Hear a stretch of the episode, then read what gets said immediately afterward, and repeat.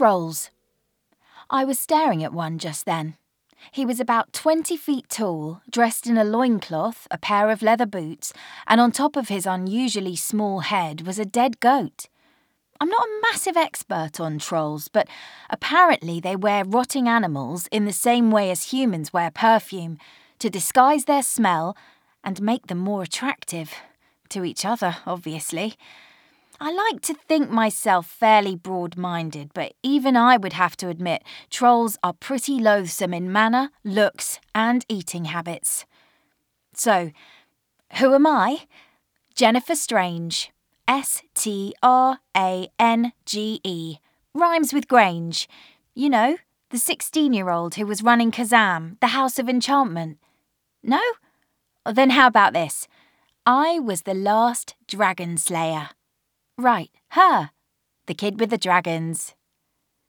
The troll was holding a large club that was once the rear axle of a truck, and it looked as though he not only knew how to use it, but already had.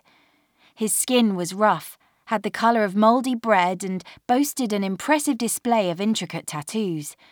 Some were geometric and purely for decoration, but others were more practical. Owing to a long mistrust of pen and paper, the left troll leg is reserved for a part of their written history, and the right for recipes, to do lists, and bawdy limericks. But no fools when it comes to data integrity, trolls back themselves up, just in case. They have often been observed with identical tattoos.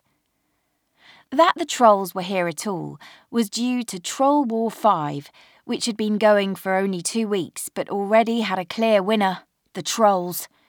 They had flooded out of Trollvania and rampaged rapidly southwards with little resistance from the various republics, duchies, social collectives, fiefdoms, principalities, and privately run city states of the ununited kingdoms.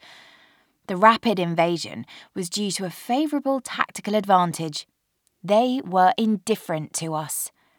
Hating humankind would have been easier to counter, as at least there could be some sort of debating position between our species. What led you to hate us so much? How do we arrange some sort of peaceful coexistence? Will you please stop eating us? None of those questions meant much to the trolls. They can't be swayed by reason or compassion or compromise, for they regard humans as little more than vermin an annoying pest that can outgrow the boundaries of their own environment in as little as nine centuries.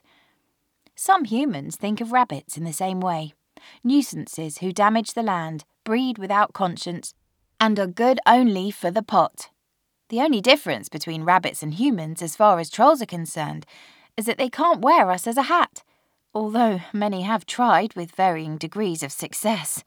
In any event, there's little sense arguing with a troll.